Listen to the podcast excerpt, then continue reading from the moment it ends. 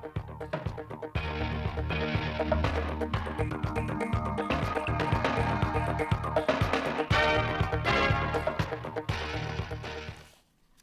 kính chào quý vị và các bạn đến với bản tin thời sự của Đài Phát thanh Truyền hình Thanh Hóa. Chương trình được thực hiện trực tiếp trên sóng FM tần số 92,3 MHz. Thưa quý vị và các bạn, vụ đông năm 2022-2023, huyện Quảng Sương có kế hoạch gieo trồng 1.700 ha diện tích trở lên, trong đó cây ngô 300 ha, khoai lang, khoai tây 120 ha, rau màu các loại 1.200 ha và còn lại là các loại cây trồng khác. Các xã có diện tích cây trồng vụ đông lớn như Quảng Lộc, Quảng Lưu, Quảng Yên, Quảng Hải, Quảng Định, Quảng Văn, Quảng Chính. Đến ngày 27 tháng 9, toàn huyện đã gieo trồng được 620 ha trên 1.700 ha diện tích cây trồng vụ đông, trong đó cây ngô đạt khoảng 23% diện tích, khoai lang 33% diện tích và các loại rau màu khác. Hiện các thị xã thị trấn đang tích cực đôn đốc bà con nông dân đẩy nhanh tiến độ làm đất, xuống giống, phấn đấu đến ngày 10 tháng 10 năm 2022 hoàn thành diện tích cây trồng vụ đông chủ lực. Tại huyện Yên Định, cơ bản đã thu hoạch xong lúa mùa, bà con nông dân đang tập trung giải phóng đất, chuẩn bị các điều kiện thuận lợi để sản xuất vụ đông theo kế hoạch. Tính đến hết ngày 27 tháng 9, toàn huyện đã gieo trồng cây vụ đông được 2.300 ha trên 4.700 ha, đạt hơn 50% diện tích theo kế hoạch.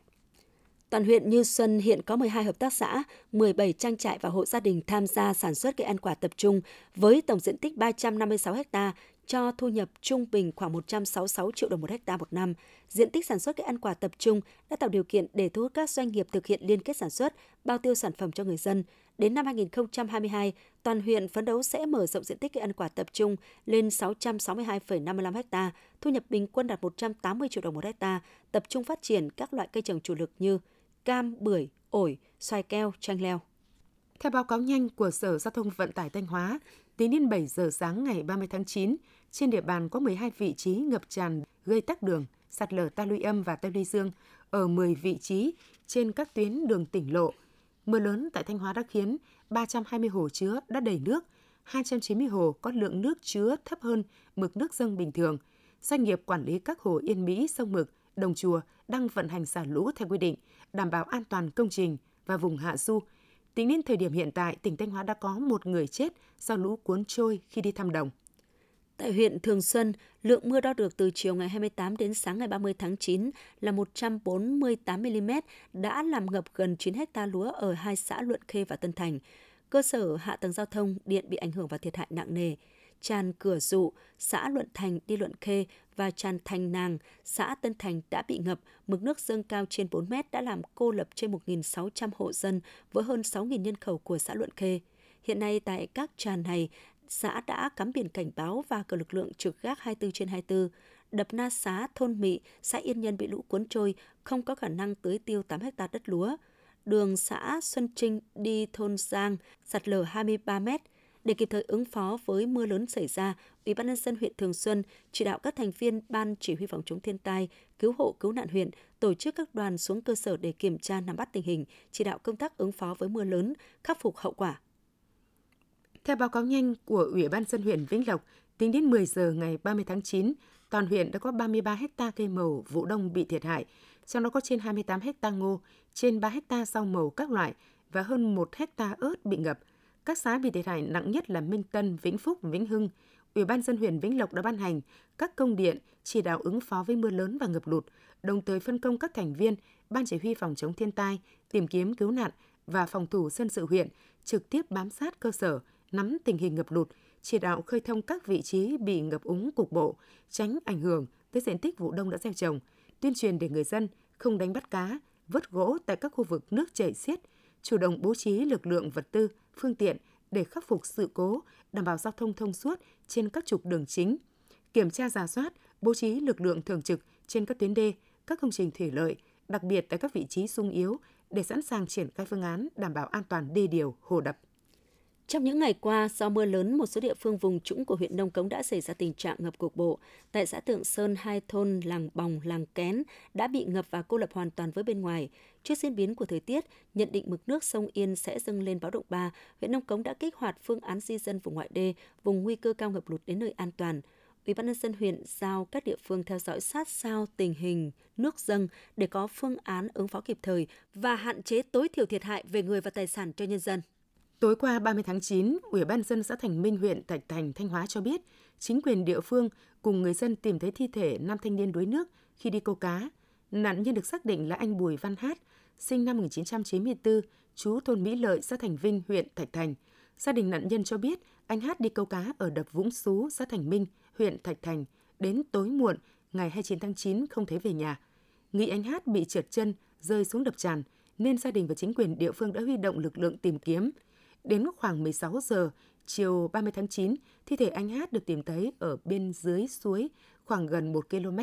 Chính quyền địa phương đã làm các thủ tục và bàn giao thi thể cho gia đình an táng theo phong tục địa phương. Vào hồi 17 giờ chiều ngày thứ Bảy, ngày mùng 1 tháng 10 năm 2022, đội bóng đá Đông Á Thanh Hóa thi đấu với đội bóng đá Top Benland Bình Định trên sân vận động Thanh Hóa tại vòng 17 V-League 2022. Trận đấu này được truyền hình trực tiếp trên kênh On Football. Ban tổ chức trân trọng kính mời quý vị khán giả đến sân vận động số 37 Lê Quý Đôn, phường Ba Đình, thành phố Thanh Hóa đón xem trận đấu và cổ vũ động viên tinh thần thi đấu của đội bóng đá Đông Á tỉnh nhà. Tiếp theo là những thông tin trong nước. Ông Lê Tự Gia Thạnh, Chủ tịch Ủy ban dân quận Hải Châu Đà Nẵng thông tin, Bộ Quốc phòng đã đồng ý chủ trương chuyển giao hơn 7.000 m2 đất quốc phòng tại 271 Nguyễn Tri Phương, phường Hòa Thuận Đông, quận Hải Châu cho địa phương quản lý sử dụng. Trong đó, diện tích 5.366 m2 để xây dựng trường học không sử dụng vào mục đích khác, còn lại hơn 2.000 m2 để mở đường giao thông. Bộ Quốc phòng đề nghị Ủy ban dân thành phố Đà Nẵng phối hợp với quân khu 5 xác định cụ thể vị trí, diện tích, danh giới trên 7.400 m2 đất quốc phòng nêu trên, đồng thời thực hiện công tác bồi thường, hỗ trợ, giải phóng mặt bằng và hoàn thành các thủ tục về thu hồi đất quốc phòng theo quy định pháp luật.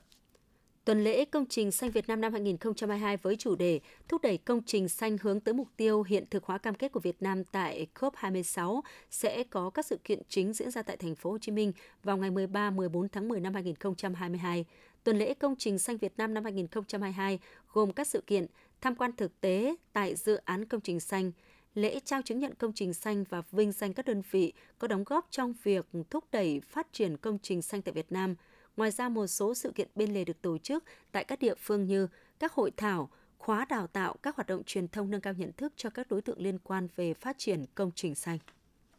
Tỉnh ủy Vĩnh Phúc vừa tổ chức hội thảo khoa học văn hóa con người Vĩnh Phúc trong phát triển bền vững nhằm đánh giá và khẳng định những đặc trưng, giá trị cốt lõi của văn hóa con người Vĩnh Phúc và sự đóng góp của văn hóa đối với sự phát triển của tỉnh.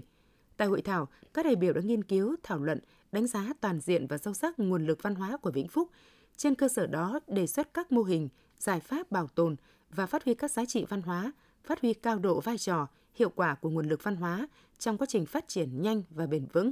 Các giải pháp để phát triển văn hóa Vĩnh Phúc giai đoạn 2022-2025, định hướng đến năm 2030. Tối ngày 30 tháng 9 tại không gian đi bộ Hồ Hoàn Kiếm, Ủy ban nhân dân thành phố Hà Nội phối hợp với Ủy ban nhân dân tỉnh Ninh Thuận tổ chức khai mạc Ngày Văn hóa Du lịch Ninh Thuận tại Hà Nội năm 2022. Sự kiện Ngày Văn hóa Du lịch Ninh Thuận tại Hà Nội đã mang đến không gian văn hóa nghệ thuật đậm bản sắc truyền thống của các dân tộc tỉnh Ninh Thuận. Tại không gian phố đi bộ quanh Hồ Hoàn Kiếm có nhiều hoạt động như trình diễn nhạc cụ truyền thống, đàn chapi, kenbow, trình diễn chế tác gốm, bào trúc, dệt thổ cầm, mỹ nghiệp của đồng bào Chăm và Ra Lai. Trưng bày ảnh đẹp về danh lam thắng cảnh di sản văn hóa tiêu biểu của vùng đất Ninh Thuận. Bên cạnh đó còn có hơn 50 gian hàng trưng bày giới thiệu những sản phẩm ô cốp, ẩm thực, đặc trưng, sản vật địa phương tới du khách. Từ đầu năm đến nay, sản lượng vận chuyển hành khách bằng xe buýt của Hà Nội đạt 212,7 triệu lượt hành khách, tăng trên 25% so với cùng kỳ năm 2021. Sản lượng hành khách bắt đầu phục hồi từ quý 2 năm 2022 và tăng dần những tháng tiếp theo. Có được kết quả này là do những tháng qua, thành phố đã mở mới và đưa vào hoạt động 11 tuyến buýt, trong đó có 5 tuyến buýt kết nối với tuyến đường sắt đô thị 2A Cát Linh Hà Đông và 6 tuyến xe buýt điện, nâng tổng số tuyến xe buýt điện của toàn mạng lên 9 tuyến, điều chỉnh tạm thời lộ trình đối với 35 tuyến buýt theo tổ chức giao thông chung của thành phố. Do ảnh hưởng của bão số 4, hàng trăm km bờ sông bờ biển tại Hà Tĩnh sạt lở nghiêm trọng. Tại tuyến bờ sông Ngàn Phố, Ngàn Sâu, Ngàn Mọ, sông Lam, sạt lở đất đã tiến hành nhà dân, đe dọa trực tiếp đến tính mạng và nhà cửa của bà con. Nguy hiểm nhất là điểm sạt lở tại xã Cẩm Duệ, huyện Cẩm Xuyên. Nước lũ đã tạo thành các hàm ếch lớn, những hàng tre cũng bị dòng nước đánh bật gốc. bờ sông nay chỉ còn cách nhà dân khoảng vài mét. Hà Tĩnh hiện có khoảng 130 km bờ sông bờ biển bị sạt lở, uy hiếp đến tính mạng và tài sản của trên 1.000 hộ dân. Chính quyền địa phương đã tập trung gia cố bờ sông, tuy nhiên đây chỉ là giải pháp tạm thời, còn về lâu dài rất cần xây kè chống sạt lở nhằm tạo sự yên tâm cho nhân dân mỗi khi mùa mưa lũ về. Những thông tin vừa rồi cũng đã khép lại chương trình thời sự của Đài Phát thanh Truyền hình Thanh Hóa. Xin kính chào và hẹn gặp lại quý vị và các bạn trong những chương trình sau.